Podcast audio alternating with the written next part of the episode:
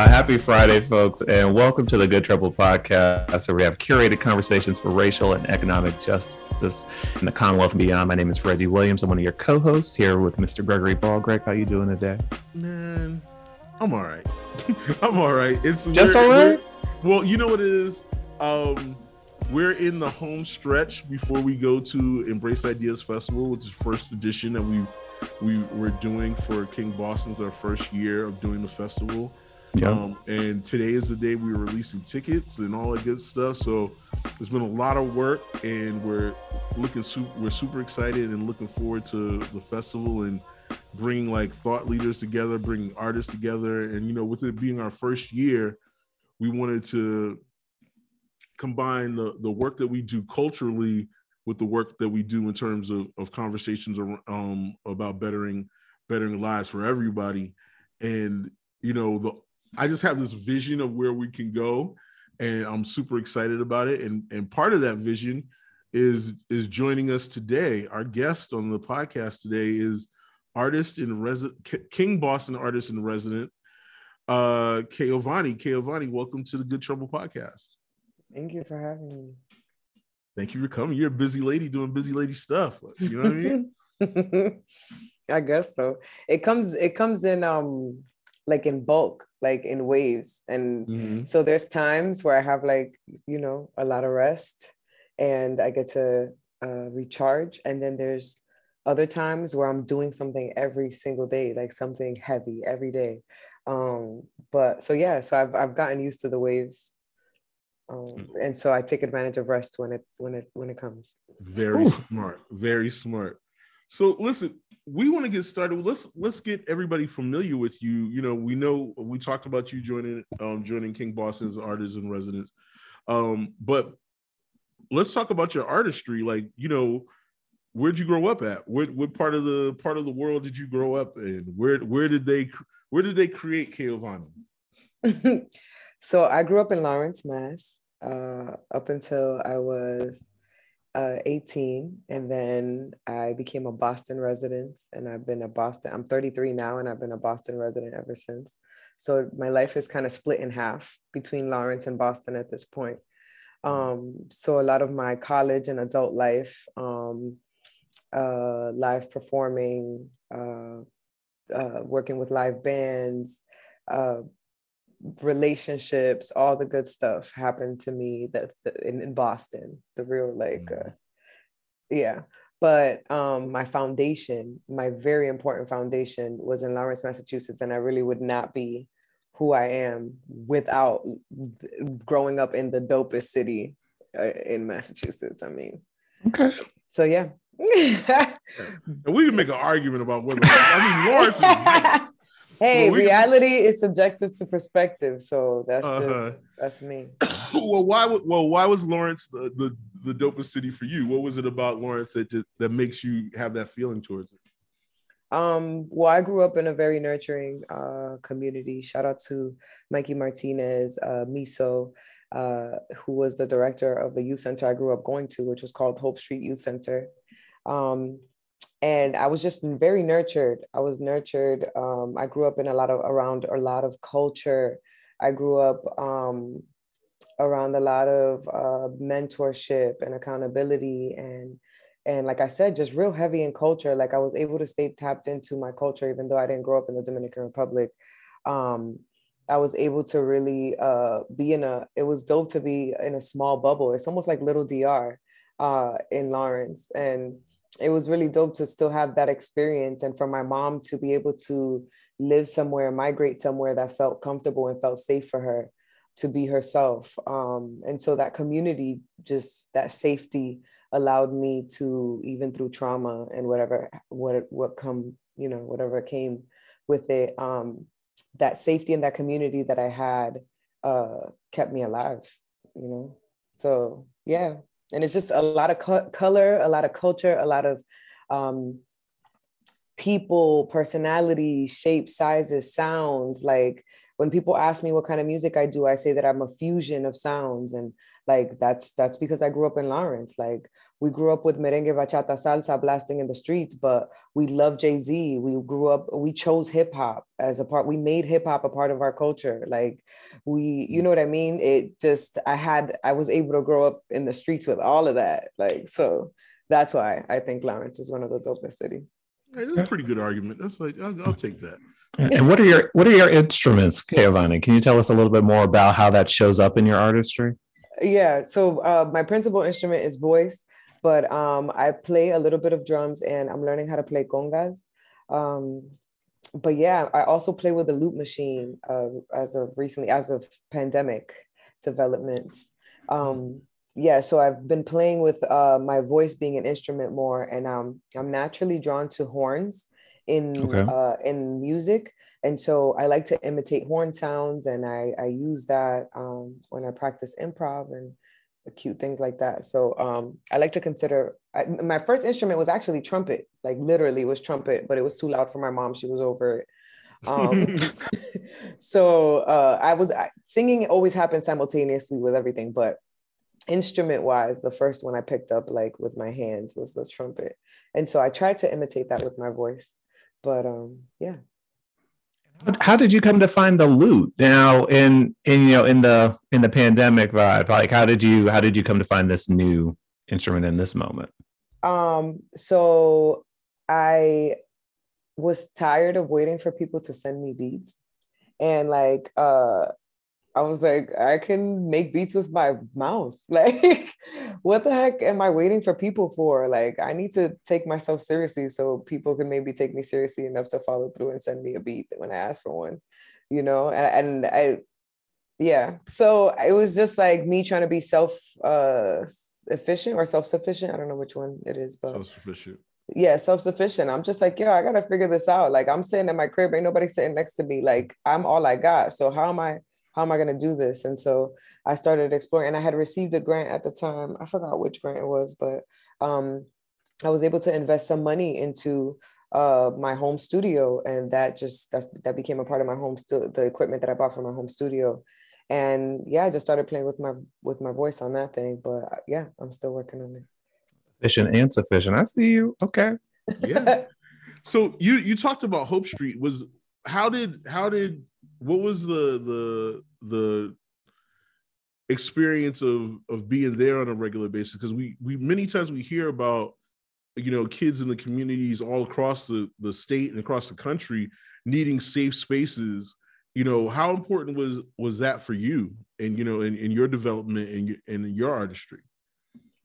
It was it was extremely important because especially because there was a um a cultural barrier between me and my mother um there was a huge cultural barrier with her raising an American child um, with a Dominican background. Um, and she came out here with an eighth grade education and she hustled her butt off and, you know, eventually owned property, worked for the same company for like 25 years and was able to retire. Um, my mom did her thing. She's still doing her thing. Um, and uh, but there was a huge disconnect and almost even envy sometimes, which is interesting, like how your mom can be your biggest supporter and sometimes your biggest critic to your detriment sometimes. And so um, I found that the cultural barrier found, she found herself in ways like almost bitter, like, oh, you think you know more than me type of thing, you know? And, you know, I have an amazing mom. Shout out to my mom, but I keep it real. I'm, a, I'm an open book. It is what it is. Um, and it the being able to go to a youth center after school and being able to go somewhere where there's other people who are also misunderstood by their family members and are there for a safe space and an outlet and we're all creatives and we're all transmuting our pain into our purpose and into our creativity like to have community to do that by yourself is is super dope um, if you're able to carry that through through you know pain and trauma sometimes my emotions are so extreme i need a little bit i need to push i need someone next to me that's creating too you know what i mean? And so growing up you know some of the pain that i went through with being misunderstood at home i was able to transmute that by being in that community. So it was like extremely important for me because i think i don't think i would have been as confident as i am now. I don't think i would have been so deeply in purpose and confident in like confident in my purpose as i am now. Like i wouldn't like yeah like it just it was it was affirming and it just built me up. And i was with people who if we had an open mic i didn't have a choice. I had to hit the stage. They were holding me accountable for mm. who i said i was going to be you know what i mean? And it was like that accountability was so special because not only did they make sure i got on the stage even though i didn't feel like freaking singing that day they hyped me up while i was up, up there and they made me feel better than i did before i went up you know what i mean? So yeah and like you know my mom you know it'd be it'd be your parents to humble the mess out of you because I'd be like, Ma, what did you think about that performance? And she'd be like, it was nice. It was nice. And I'm like, I'm sweating my butt off. Like, are you serious right now? So yeah, so it, you know, they're our parents humble us because they're like, but did you clean your room? Because I don't want to hear this until you clean your room, type thing. So like I was a star 15 minutes ago. You understand? They was screaming for me. Yeah, it's like, you know, stay humble, stay humble. Um, so yeah, it was extremely important because it it built it built me up. It built me up enough to be able to do what I'm doing now. Hmm.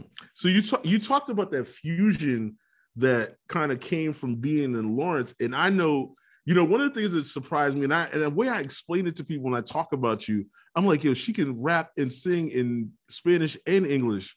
Like so, you're you're like the the amount of of of places that you can go with your artistry just is amazing. And like you know, you have songs where you kind of mash all those things together, and it is something that's is truly unique to hear. Like you know, we have so since you joined us as a King Boston artist, trust me, I have a couple of people on our team who are like, yo, I am a Kaovanny Stan. Like I'm, you know, like I like I take they take it like every time they hear your name, they're like, where's she gonna be at? So they're super excited about you. Oh, that's so board. Yeah. So but you know, you talked about Hope Street, but then how did you get into the Boston space when you started talking about that creativity and how it got there? Because I and it feels like so, those are kind of connected to a degree. Yeah, absolutely. So I was um at the youth center and I was with my mentor who is now my manager and uh, we were working on so so much so so much more. Uh, but he is also my manager and he's like a father to me, literally. He's my father. So it's funny to call him all these other things. Um, uh, Mikey Martinez, uh, he was cultivating a relationship with Berklee City Music, Berklee, Berklee City Music, I believe. Uh, you know, Latinos, we say everything backwards. So Berklee City Music, I believe, is the correct correct way to say it. And he was cultivating a relationship with them, and he had them come to one of our open houses. Like we were, we would always work on uh, these huge projects at quarterly, I, I believe, from what I remember, or whatever, yeah, quarterly, where we are, we would do showcases where our parents would come see what we've been working on at the youth center. And so he invited uh, Berklee, the Berklee City Music representatives at the time, to come check out the kids and they had um, given a scholarship for their for the five week program that berklee does every summer. Mm-hmm. and to one of the kids and you know i was into basketball at the time and i was i was just heavy on i'm a play ball and i'm a study law in college and that's what i'm gonna do like. So but i was a part of this performance and when the berklee rep- representative saw me they were like yo we want her. And Mikey was like, but that's not the shorty that you guys gave the scholarship to. And they're like, but we want her. Like, we'll give you more money if we can get her to come to our program. And mm-hmm. uh, he pulled me aside. I was like, what the heck is a Berklee? I really don't care that much. I'm not doing this. Like, and he was like, girl, I swear to God, if you don't just try this, just try it. If you don't like it, you can walk away. And I'll never, we don't even, I won't ever bother you about it again, but just try it. Do you know Berklee is the number one? So he starts going in Mm-hmm. Mind you, he had to pull me to the side because I'm looking at these representatives like, thanks, but I don't really care that much, which is the hilarious part about so you it. had no mind. You like you're like I'm go. So you weren't even thinking about a career in music. It was mm just something you did for fun. Yeah, absolutely. Wow. Yeah. So it was just I really just was convinced that I was going to be a basketball player, and I wasn't even that great anyway. But whatever. I love ball.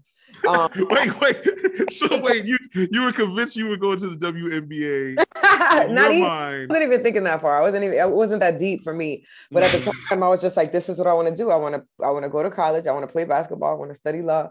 It, I never did, was like, "Oh, I want to be on stage performing to thousands of people." Like mm. it wasn't like originally the the goal. But I was at home singing to Whitney Houston, dancing to Selena, like doing the whole nine, but it was just what I love to do. You know what mm-hmm. I mean? It mm-hmm. wasn't really like, ah, I see my name in lights, you know? Um, so yeah.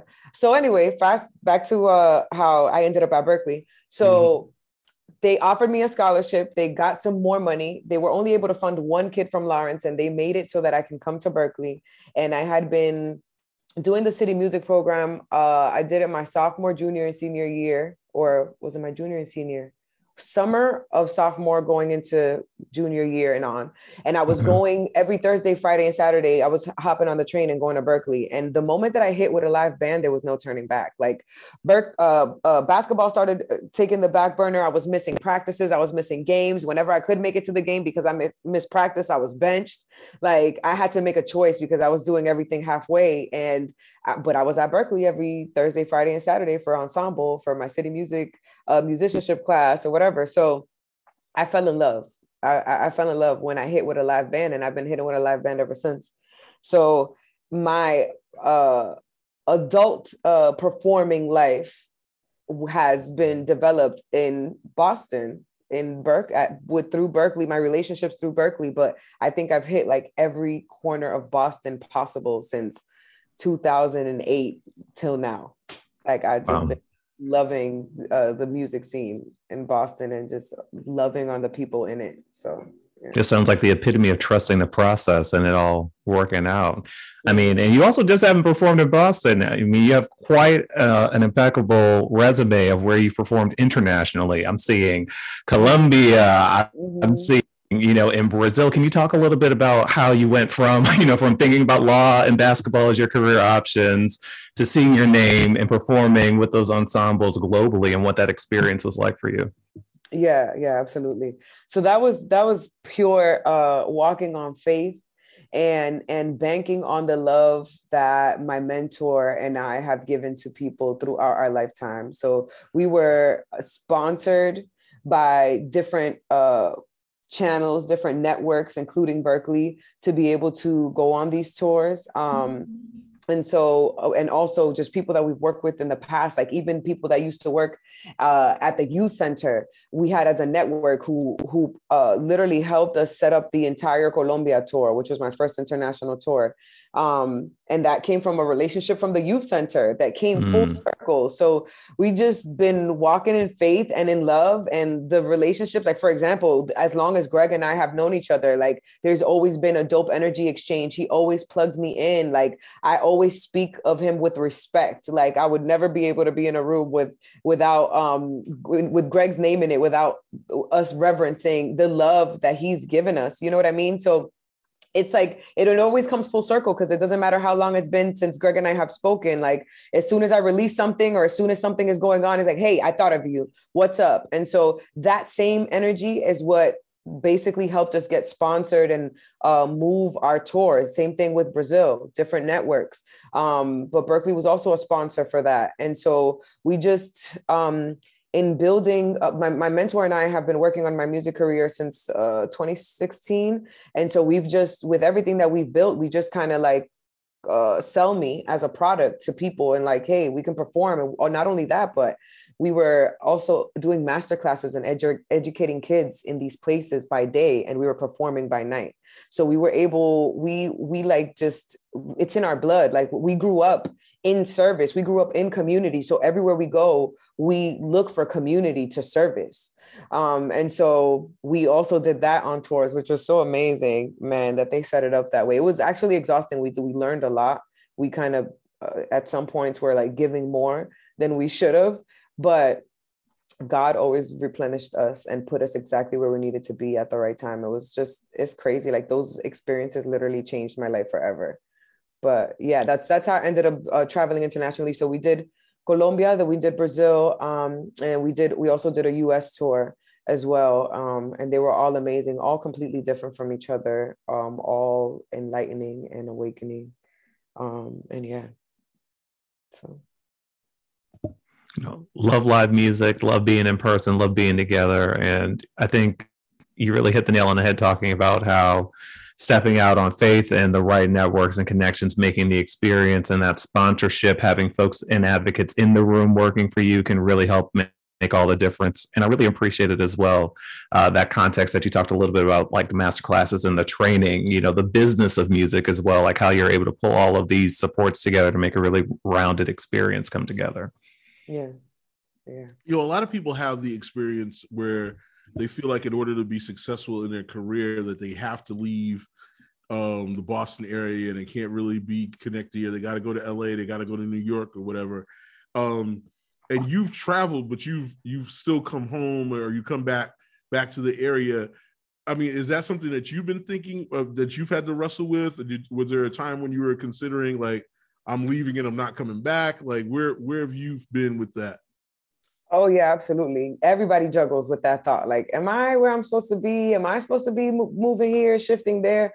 That, of course, of course, of course, we should always be pivoting and and examining our surroundings. But I found that my resources, like my most important resources, well, first of all, the pandemic changed everything. Not to bring that thing mm-hmm. up because I just, I'm really tired of talking about it, but it changed everything and it really like showed us that it really doesn't matter where you are. like you can do whatever you want from wherever you at. Like people have no idea where I'm even at right now. You know what I mean? And we're able to have this conversation. And when we put it out, I'm probably going to be in a different place than where I'm at now. You know what I mean? So it's like, who knows, right? Mm-hmm. So time is a is almost like an illusion right now. Time and space is almost an illusion. Like I could be in Boston in one in the morning, and I could be having lunch in the Dominican Republic by the afternoon, and you would never know. you know what I mean? Mm-hmm. So um when I came to terms with that, um, and I was I actually was pushed out of my nest by a family situation where I had to leave Boston for a few months. Um, and when I realized like what I loved from Boston and what and how much what I didn't miss and how I was I'm just detached from space altogether.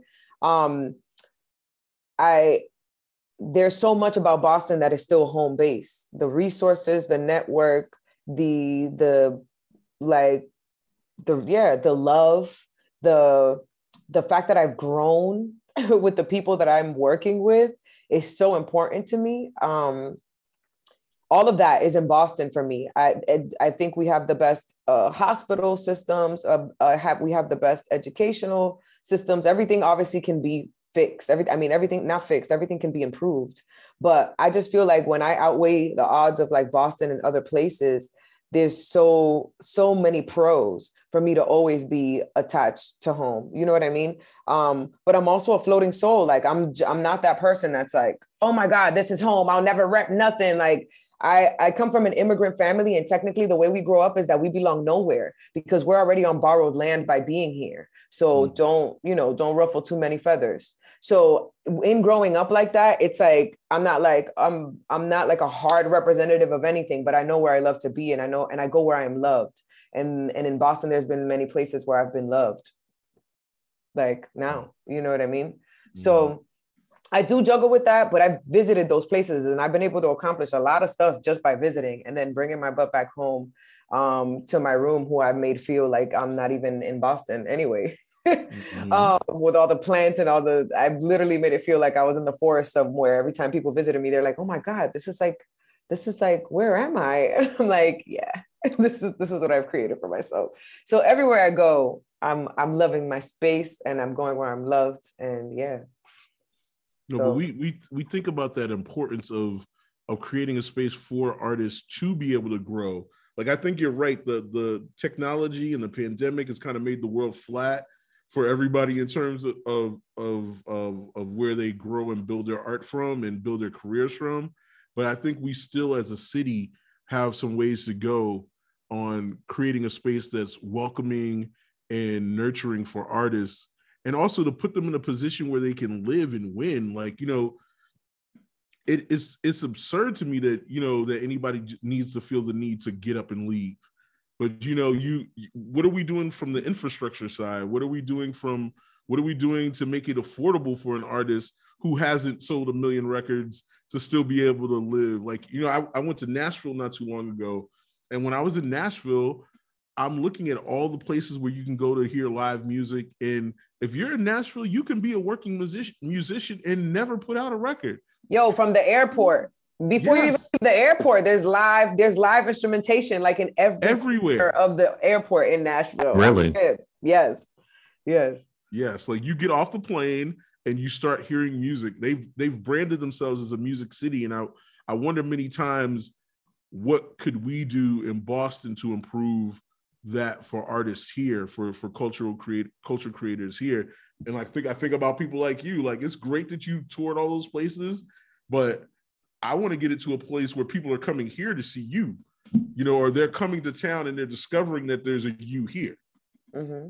Yeah, I'll also say that I think um, what Kaovanny had mentioned around Lawrence and you know immigrant communities across the state. Like there's a lot of opportunity in Lawrence and Lowell and New Bedford and Chelsea. Like for us to be able to to make the most of these communities by making sure that we have the resources, the venues, and the access to the opportunity, so that folks can do things in local communities and then put some of these places on the map as well. I'm hoping that we're putting Lawrence on the map through this conversation if folks aren't familiar with it in a sense, but there's a lot there's a lot of magic and magic and brilliance and joy that's happening in greater Boston and beyond and we yeah. need to be able to really I'd say democratize the access to the opportunity and traveling out there and you see you know shuttered venues and spaces that aren't really being utilized to their maximum potential it's like what's what's stopping us from doing it here? like, why can't we open up and have have that vibe be maybe the the brand from Massachusetts overall? Like, how do how do we get to a place where we can have that Nashville vibe in maybe our lifetimes? I'll say. Mm-hmm. You know what I find interesting too. Um, th- now that you say what you say it like that Nashville vibe, you know, one thing I find is that Boston doesn't have a style of music and I wonder if it's because we're such a, a melting pot. But like mm. when you go to DC and they got go go, yep. you know, when you go to Nashville and they got what is it, country over there? Mm-hmm. When you go to then down south, you know, Atlanta, they got their own bop down there. Yep. So it's like, what is the Boston sound? Have you ever thought of that? I've that's always been like, why? Mm. It, well, it could be reason because of what we're talking about now, where it's like something needs to be cultivated in us in order for us to kind of find our identity or something. I don't know. Like I mm-hmm. feel like just everything. Like you, Boston is like GB, general business bands. do weddings and corporate events, right? And so you uh-huh. do, like, you know, cocktail hour, or you do like a top 40 pop. But like, what there's no style of music like there is in DC or Miami or Atlanta or or well, I don't even know what Miami style is, but you know what I mean. But I, you know what? I think there is an energy and a vibe in the city, and I, I think you're right. It's funny because I've had this conversation with people before, and I'm like, you know what? Toronto just basically took everything. Toronto has a lot of the same pieces that we have, mm-hmm. and they just went kaboom with it. Like, so you think about it. There's a heavy Caribbean um, influence. Yeah. Definitely. You know what I mean? Um, there's definitely a distinct hip hop presence.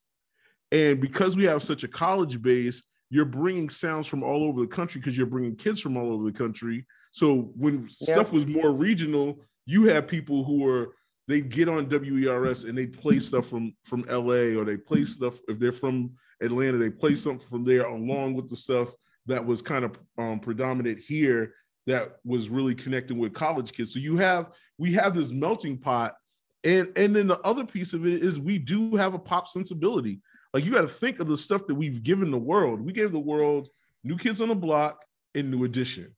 So mm-hmm, I would mm-hmm. I would make an argument that there is a there is an uh, argument to be made that there is a distinct hip hop, R and B, yeah, and pop lineage right here in the, in the city of Boston. You got to yeah. think when you really think about New Edition one their initial run when they put out their first album with Candy Girl, you know, when they did that first the first few albums, but when they got to the point where Johnny joined the group, they had about a three year run where somebody from from new from the umbrella of New Edition had the number one record in the country.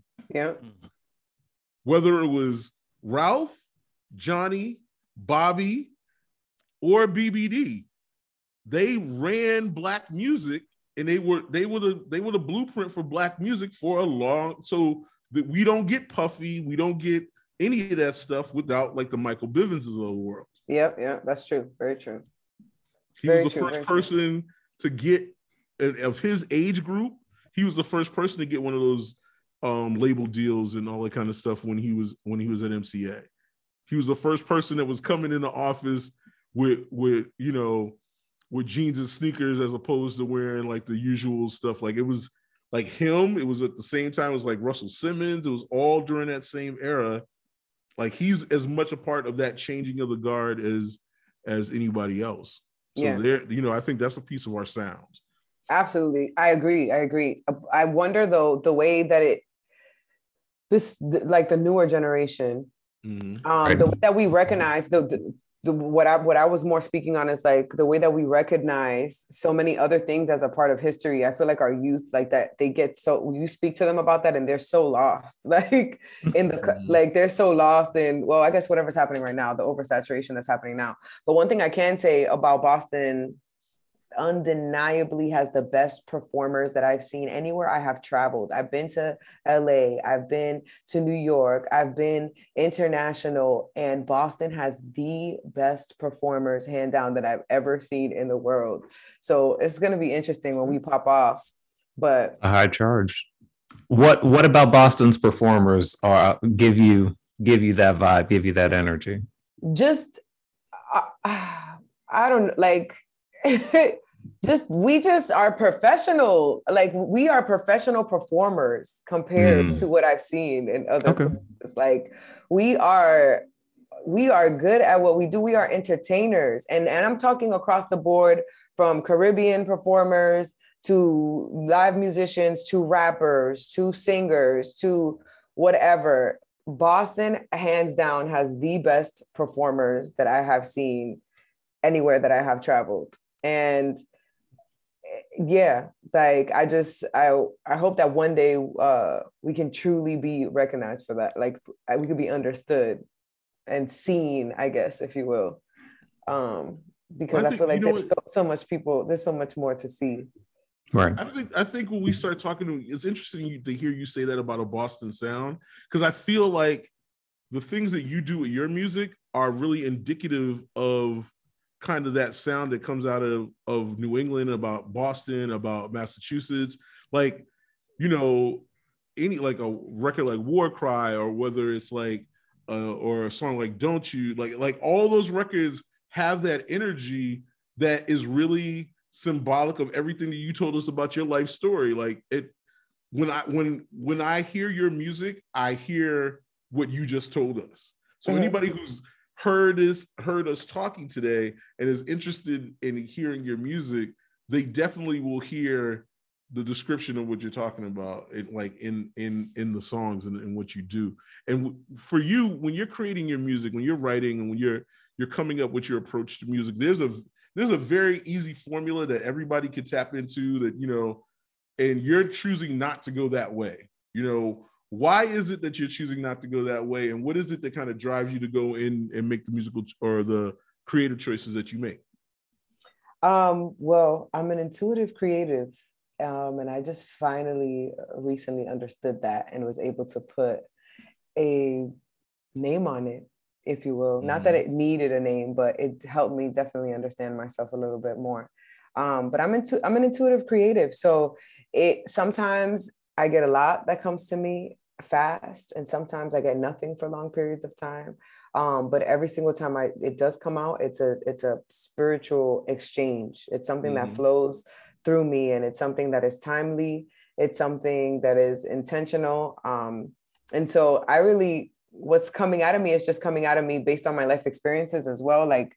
ooh the way that god holds me accountable every time i write something um, is quite the journey so there's nothing that I put out that I haven't gone through, that I haven't been tested through, that I haven't put through the fire through um whether it be while I was writing it or before or even after. Um I'm, I'm very much held accountable. And so I don't really do it on purpose. It's just really what's coming out of me. And it's I okay, and I'll and I'll give you an example of why I think this happens too.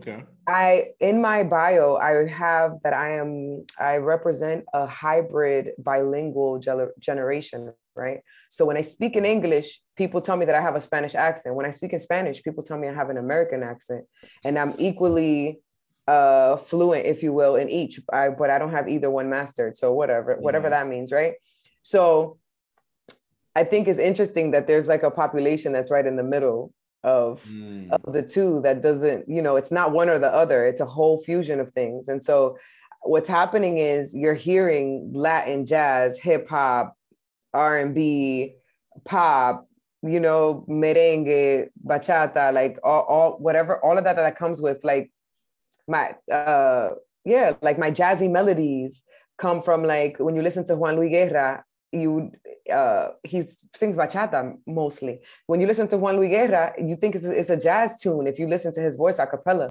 You know what I mean? Mm-hmm. So it all intertwines, it all intersects. And I I'm not really doing it on purpose. It's really just a fusion, like a sancocho, like a gumbo.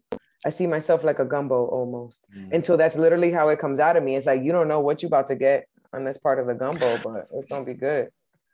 So that's why I got to the only person like out right that, though. And that, that's I'm sure that's how you found your audience. Like you're not the only person who, who exactly who's like that. So like like you talked about being a part of a generation of kids who were the you know the first some of them were the first born that were here in the United States, or they yeah. they came as little little kids. You know, they might have been one or two and didn't really know, like you know, they didn't know DR, PR, wherever they came from. Like mm-hmm. you're part of that full generation, like you said, that was you were Dominican at home, but you was American at, when you was at school, and mm-hmm. you know, and trying to figure out how to mix all those things together. Yeah, yeah, definitely. Yeah, I I agree. It's a but yeah, the gumbo. Um, so speaking of the gumbo, when are we? Where are we at with the gumbo? Where we is? Where is it? Is it cooking? You got something planned? You know, the Embrace Ideas uh-huh. Festival is on the way. You're performing there. Are we going? What are What are the people who are coming to the the festival that are going to see you perform? What can they expect? Yeah, the gumbo is cooking, or am I in meal prep? I think it changes all the time. It's not linear. it's not linear. I don't know if I'm preparing the ingredients or if I'm cooking it just yet, but I'm working on an album called uh, Agua Caoba, and mm-hmm. that's going to be a fusion of love, healing, and all sorts of beautiful things and culture.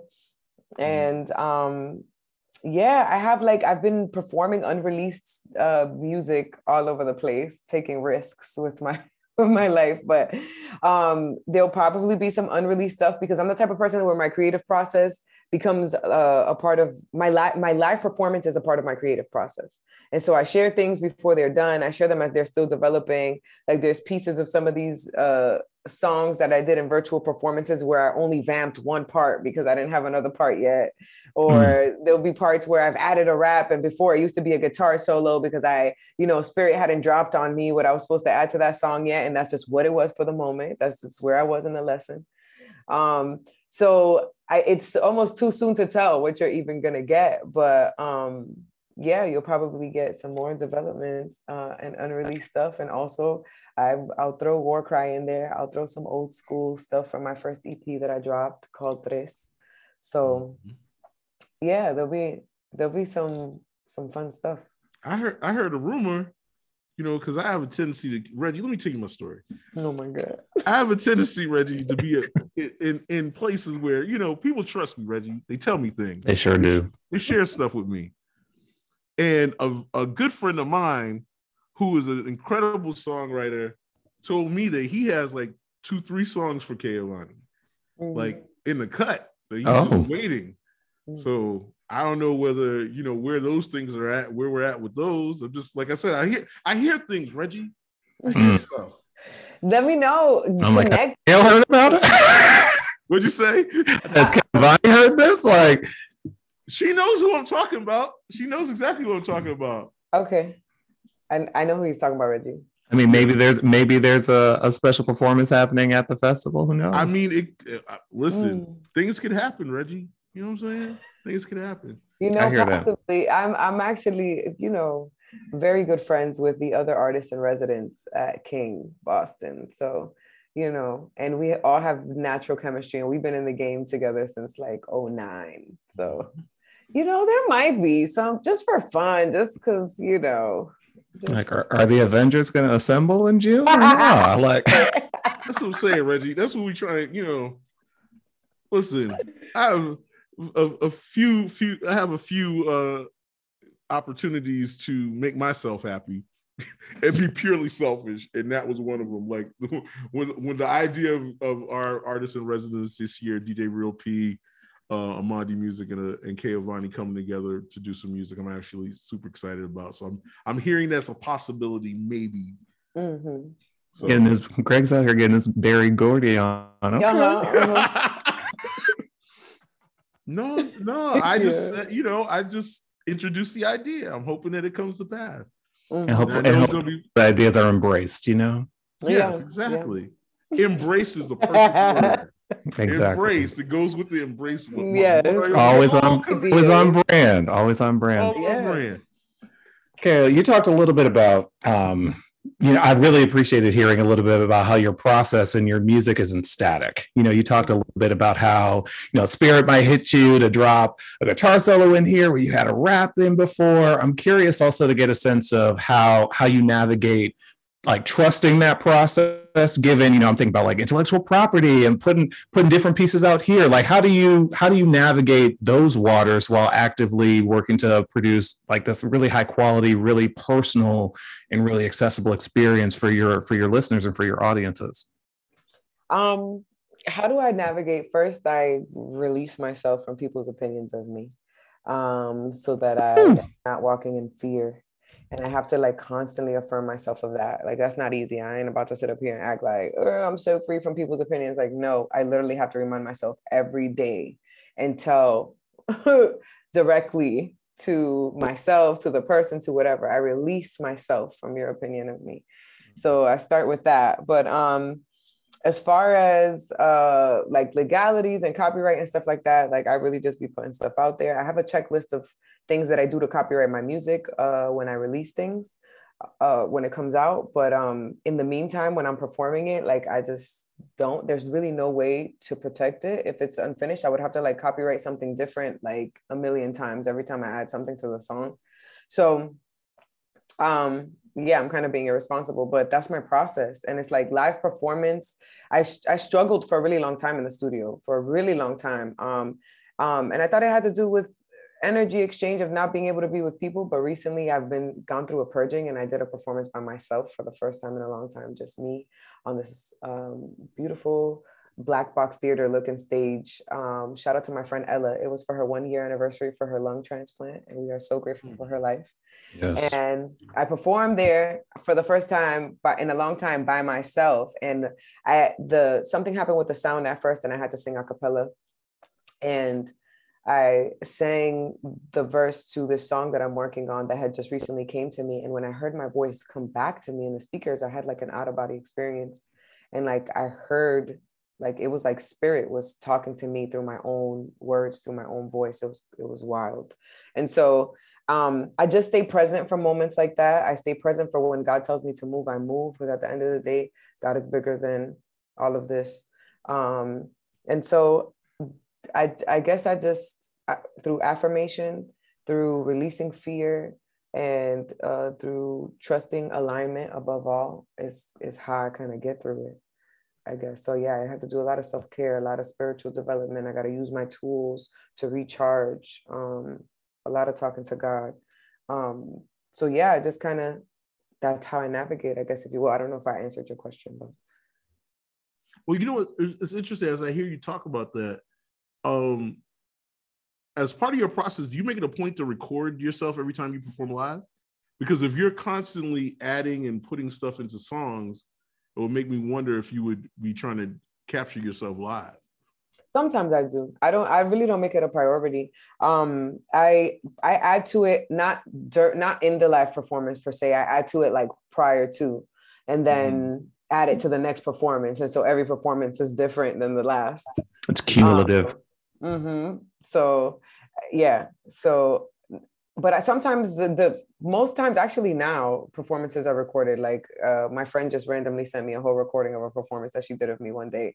So they end up coming to me, and I'm like, oh, that was nice. Maybe I should do that or whatever. But mm-hmm. otherwise, I do it more. I add things more on my own time because when I write, it's like sometimes it's so intense that like my body shakes. I have to go through the process of like releasing it. Like it's a super spiritual experience um I, and I'd be having to recover from it. So it not doesn't necessarily happen on the spot. I do it privately in safe spaces, and then I put it into the mm. performances.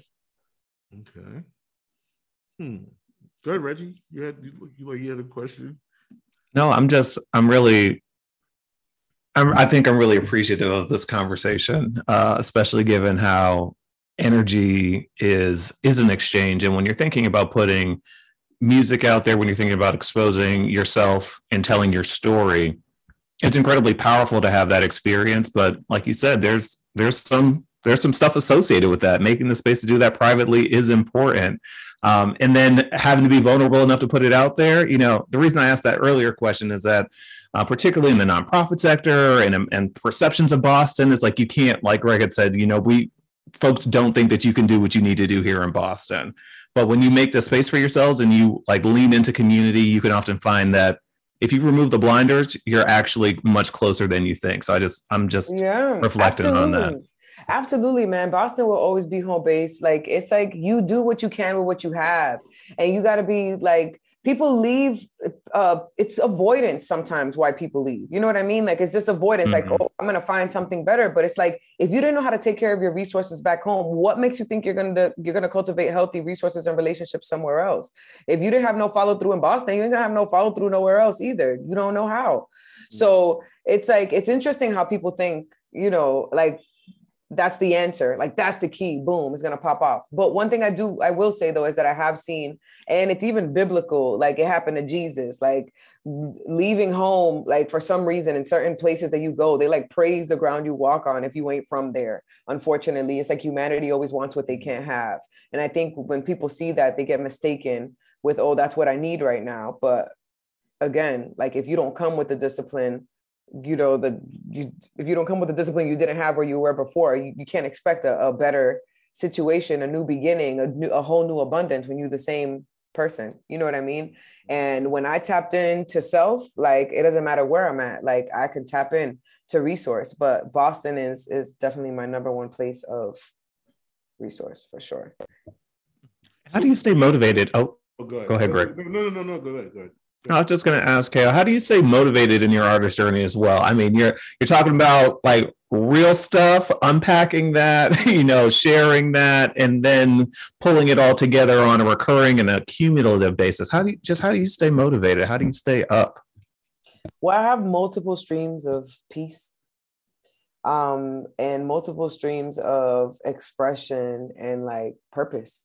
Um, I love on people through music, but I also love on people through education um, and I uh, worked with, uh, I'm an art, arts link teacher for Berklee College of Music. And so I, Berklee um, took, bought one of my curriculums and then they hired me to implement it at their partner schools. And so um, I'm able to work with young girls or depending on the situation i make custom curriculums depending on the need of the establishment i'm going to be working for but i um through education and I target the development of Black communities and loving on Black children, affirming Black children and understanding, uh, helping them understand their greatness above all of whatever society puts in their face. Um, I do that as well outside of music. So the fact that I'm still able to um, have these energy exchanges with community and um, healing in other ways. It's not just music. Uh, it doesn't matter what I do. If I'm talking to you, I'm in my purpose. If if I was connected with you through something completely different, I'm in my purpose through whatever happens in our interaction. You know what I mean? So I don't just carry this purpose just in just because I'm singing. I carry it in all that I do. So when I was able to come to terms with that was when I had the most peace to be able to stay motivated long term. And I started doing it on my own time when I realized that I was an intuitive creative. Like you can't rush the process. Like you can't rush like what I'm supposed to learn on this journey and testify to people for. You know what I mean? Like I can't rush that. So right. I had to like be graceful with myself and uh yeah, I had to give myself grace and and love and have like I told you multiple streams of purpose and peace and understanding that purpose is when I show up in the room and I'm my full self. Like I'm being my whole self. Whatever comes of whatever interactions happen in that moment, I'm in purpose because I, I was being my whole self. And so I stopped trying to be doing something. and so mm-hmm. now I have a lot of peace just in life in general because like I told you, I've in, earlier in the conversation, like I accepted the waves. Like sometimes I'm busy, sometimes I'm not. Sometimes I got to be doing something every day that week. And then sometimes God is like rest for like three weeks, just chill out. And I need to make sure to not let society get into my brain and tell me that I'm lazy, tell me that I need to be doing something, tell me the, uh, the industry to tell me that I need to be living up to something, you know, that I need to the algorithms p- to pressure me into getting on social media if I don't have the mental capacity to be on social media at that time. You know what I mean? Like, so I block out society. So, uh, my biggest thing is breaking down social constructs, and I do it in my curriculums as well. So, yeah. We can talk about staying off social another day. That's a whole. That's Yeah, a yeah. whole. No, that's a whole other thing. But I'm just saying, you know, I stopped letting that type of stuff uh, Yeah. influence me and control me and put, you know, like no. Amen.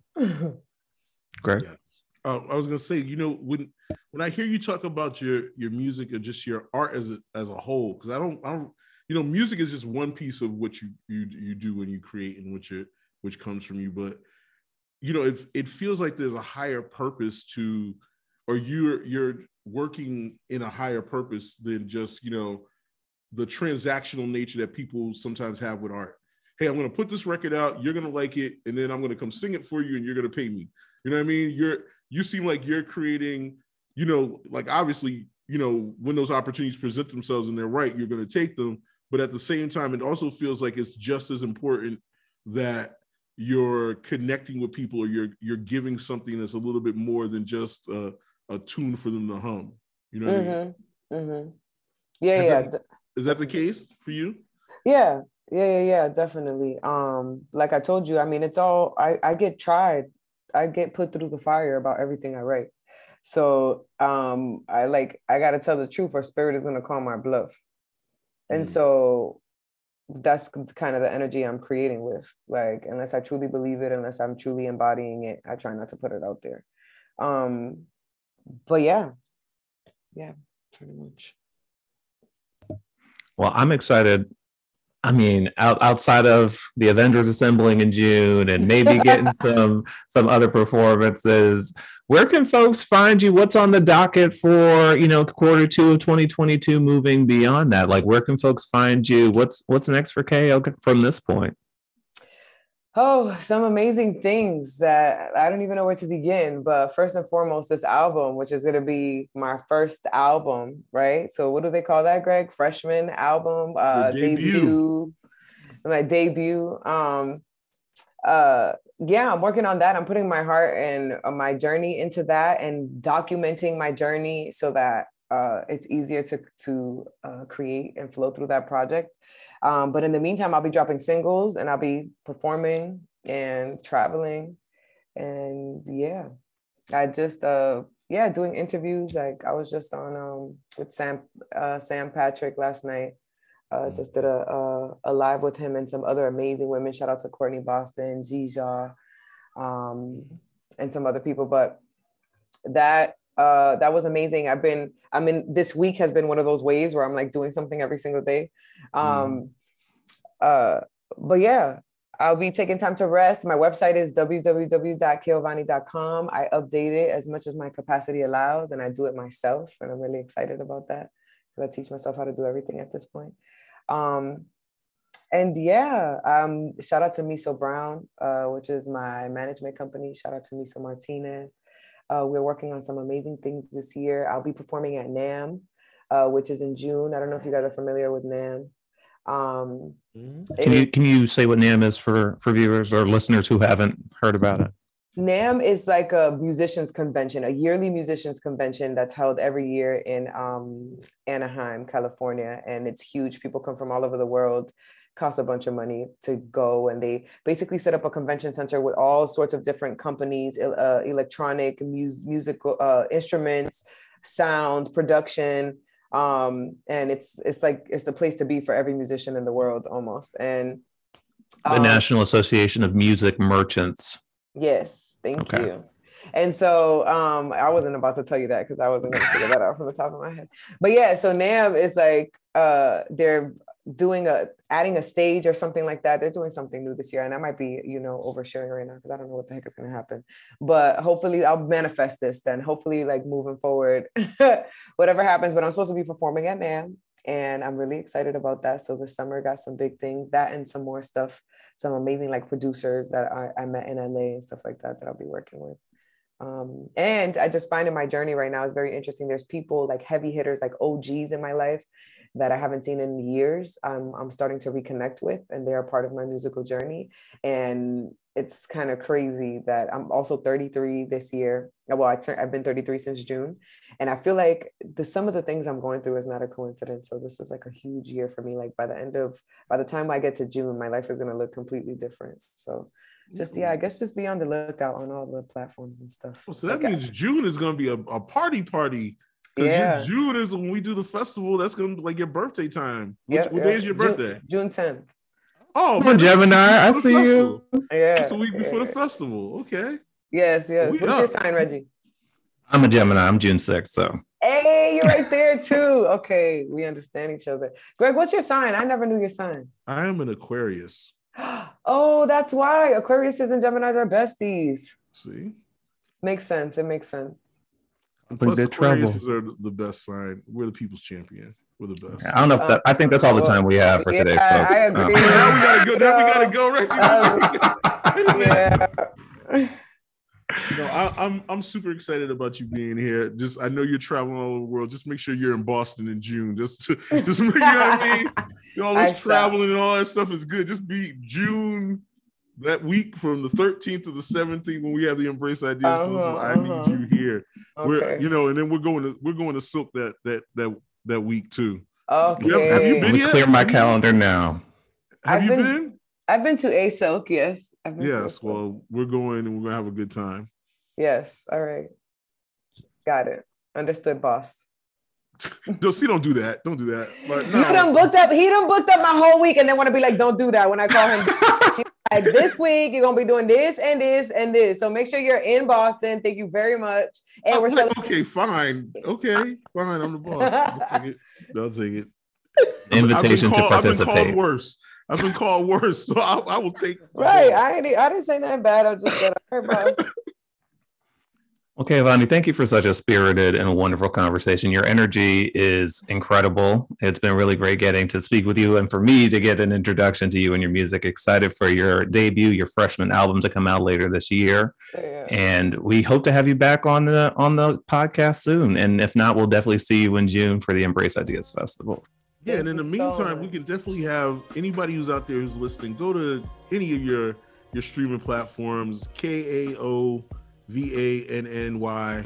K O Vani. You're gonna find some good stuff that you'll enjoy. I'm sure. Thank you, Greg. You did that. I appreciate you guys. Thank you so much for having me. Reggie, it was a pleasure to meet you.